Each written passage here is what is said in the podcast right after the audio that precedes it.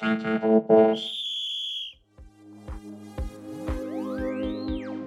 and welcome to the Behind the Headlines podcast, brought to you by Bristol's independent media, Bristol 24 7. My name is Betty Woolerton, and each week we bring you compelling and fascinating conversations from people all over our amazing city, delving behind the headlines of Bristol's news, culture, and more. Reports of hate crimes against LGBTQ people have risen by more than 50% in the West in the last two years, and a staggering 24% of homeless people identify as LGBTQ. Against the backdrop of these statistics, AKT is a charity created in 1989 to serve queer young people who are currently experiencing homelessness, might be at risk of experiencing homelessness, or are living in hostile or abusive environments. It started in Greater Manchester and has gone on to expand their services to London and Newcastle, and now have opened offices in Bristol. On a recent afternoon, I spoke to AKT Chief Executive Tim Sigsworth in their new St Paul's base about why young queer people are so overrepresented in homeless statistics, the struggle of rejection when they come out to family, and the much needed support AKT will bring to our city. So, I guess, kind of for, for people who might not have heard of you before or come across what you do, would you mind just giving a little bit of a, like a, a potted history of, of AKT and, and what you do? Yeah. Um, AKT is just amazing. It was the first organisation in the world to support um, LGBTQ plus youth who were facing homelessness.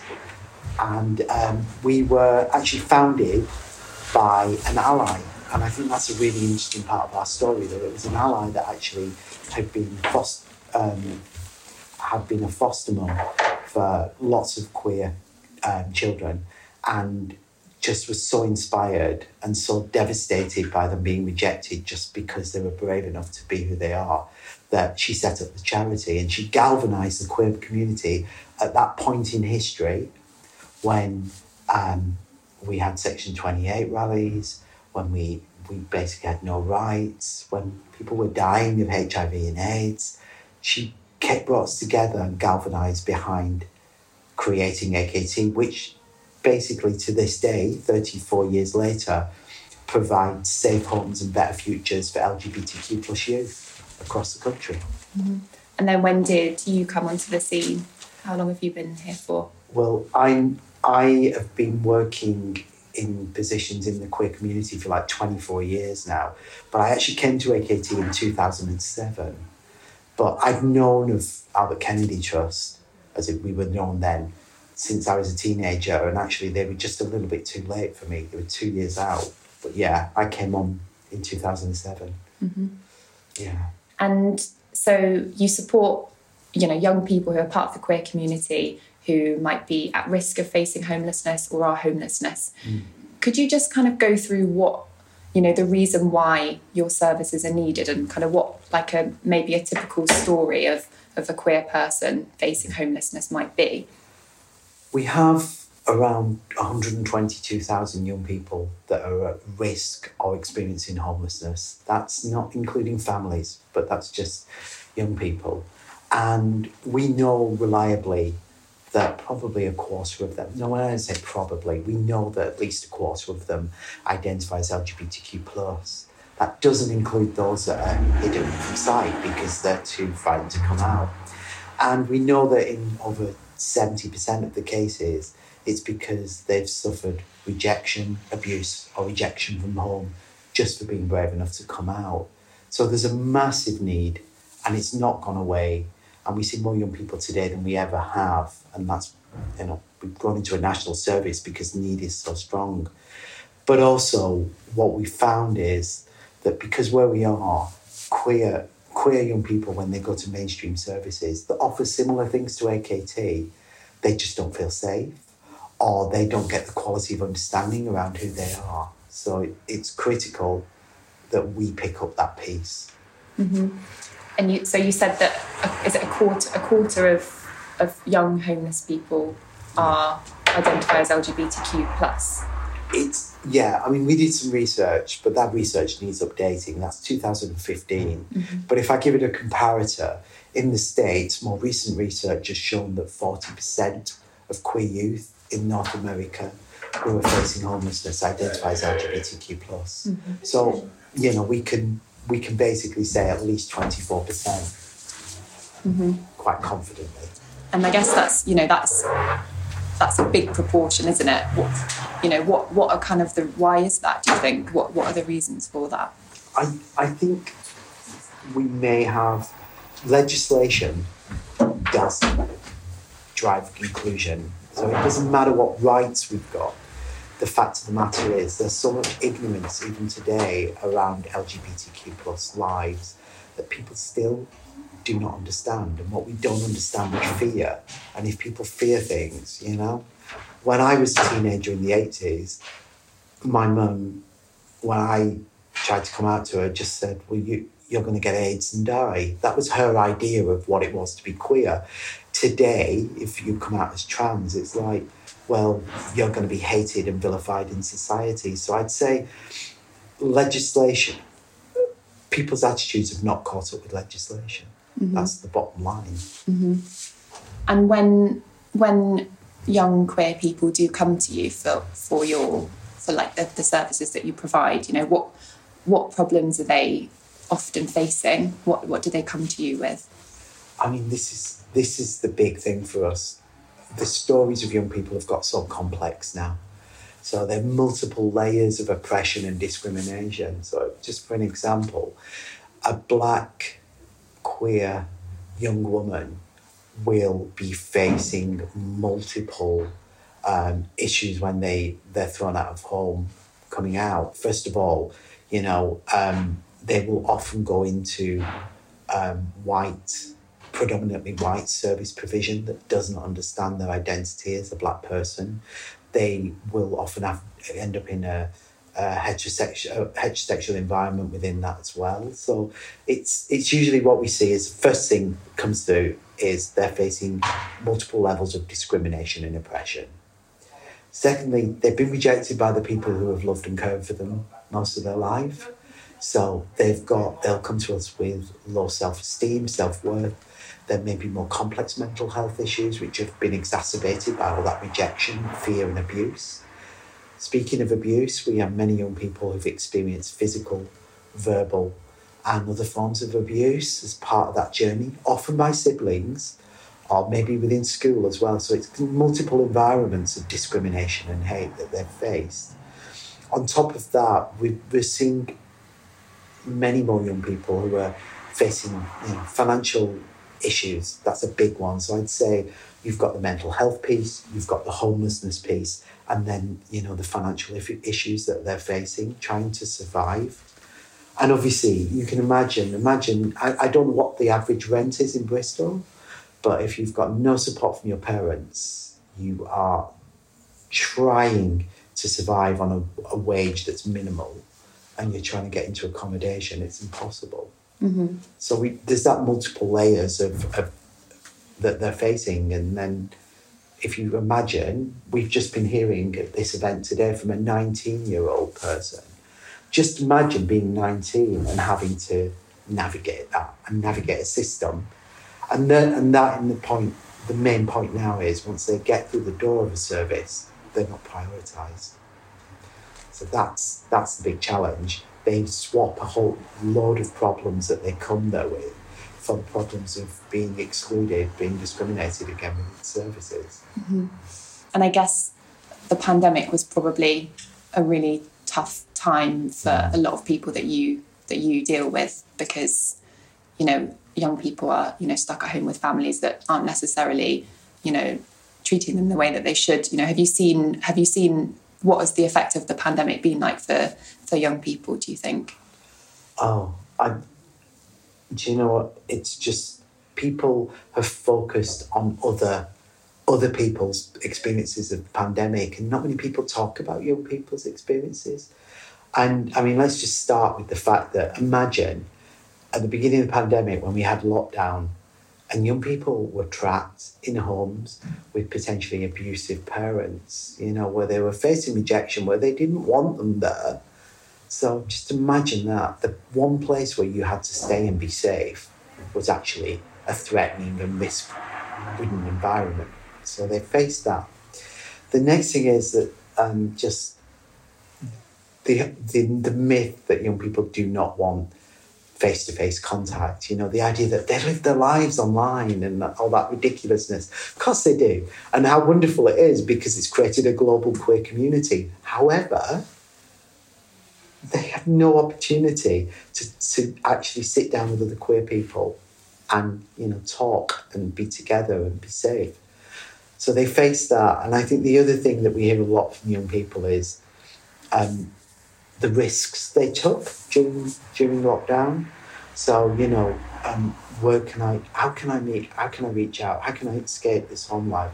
And they use apps. So you know, there were young people taking risks, and you know, and obviously a lot of those apps they're they're at risk of sexual exploitation or abuse as well. So it was just a really hostile environment for them to be stuck in and a really lonely environment. And that's why I think for AKT, we did a lot of Google Hangouts. So we, our youth engagement team did a lot of work with young people in groups. Um, and then that, it's really interesting because I was talking to some young people on Saturday about our during our strategy consultation, and they said that was the one thing that got us through. Being able to meet as a huddle online and just talk rubbish to each other and just be together and know that there was a space outside these hostile environments we were trapped in. So we've got all of that. The other thing people forget is whose jobs went first. When companies were cutting, they they looked to the the new employees. So young people lost jobs, ended up in financial debt, and even if they could get out of home after the lockdown period, finding rented accommodation, finding safe spaces was impossible the, I mean, I have to say, it all sounds very grim and very horrible. But the one good thing for, for that I saw was that our digital service was there to pick young people up and be there for them.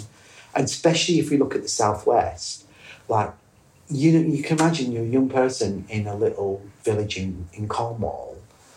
And I remember a young person once saying to me, if you if you're homeless in Cornwall, you've got a tent in a field. That's your life. And I can't even as a city boy, I can't even imagine what that's like. But you know, imagine you're in that little area and you're so isolated and you're full of loneliness. So it's not surprising young people have faced so much mental health issues, and you know, when they're in that environment, mm-hmm. yeah. And so you mentioned a couple of like maybe positive, you know, silver linings yeah. perhaps to the pandemic. You know, what was it like for AKT to have to adapt to all of these um, barriers and obstacles at that time? Yeah. And uh, I think, uh, first of all, I just want to talk about the staff team. I cannot even, you know, in my little privileged world of not doing the frontline work anymore like I used to, it's just what our team had to put up with during lockdown. Being at home, seeking sanctuary themselves, and having to hear young people's stories and all the pain they're in, and having nowhere to talk to a colleague or get away from that situation. They were trapped in other people's, you know, stories. So that was horrible. But I think um, what it meant for our team as well was we became because we'd already got a digital service, but during the lockdown we were able to build and build and build and build on that, and just that instantness of digital. You know, being able to, for example, young person who was in danger of being sent abroad for a forced marriage. Now, if they'd tried to get to our service, that may have taken days, weeks, whatever, for them to get up that courage. They went online. We were able to immediately support them and say, look, lose your passport. And they went, what? Lose your passport. I can't find your passport. You're not going anywhere. And I said, can you get it? Well, somebody said, can you get it? They did. They lost their passport they didn't go anywhere, and then we were able to help from there. But it's that instant moment that you would never get, even if you lived in, in St Paul's where we are now. You wouldn't get that instant. Mm-hmm. So it's amazing. They could really transform things for young people online. Mm-hmm. So our staff were amazing, but I think they faced so much, you know, and their mental health suffered as well, massively. Mm. So, so yeah, so we're in St Paul's right now, which is where your new new offices are you know do you think that there's a particular need for AKT's services in Bristol and, and in the southwest? Ab- absolutely, um, and I'm really glad of that because a few years ago we used our own research and we got Birmingham University to do a piece of research to look about need around Bristol, and I think there are some amazing services in Bristol. But what we got fed back again and again by young people is um, the southwest is a huge place and provision varies greatly. You know, if you're if you're in South Wales, you know, right at the top, it's a very different story to if you're in the heart of Bristol. And access is different. And, you know, we know that 15% of our young people that we work with digitally come from Bristol and Southwest region. So we know there's a big need. Um, we're also conscious that it's it's an expensive place to live and rent. Um, it's you know there's some great services, but there's also nothing like AKT here. So it's vital we're here. And just hearing the stories we've heard today from young people, it's just clear that Bristol is a place they love, they want to be in, but they want to feel safe and included in. So yeah, mm-hmm. the, it's it for me. I'm I'm really not surprised it's worked out so well. Us being here, mm-hmm. and so you, I mean, you probably you might have seen this, but the uh, freedom of information request, um, I think it was in the summer, showed that queer people in Bristol and in the southwest, uh, hate crimes against them had risen by fifty percent. Um, you know, with more kind of homophobic crimes being reported, you know what what does that mean for AKT and like I guess also why, why do you think that is? Do you have like an insight into that?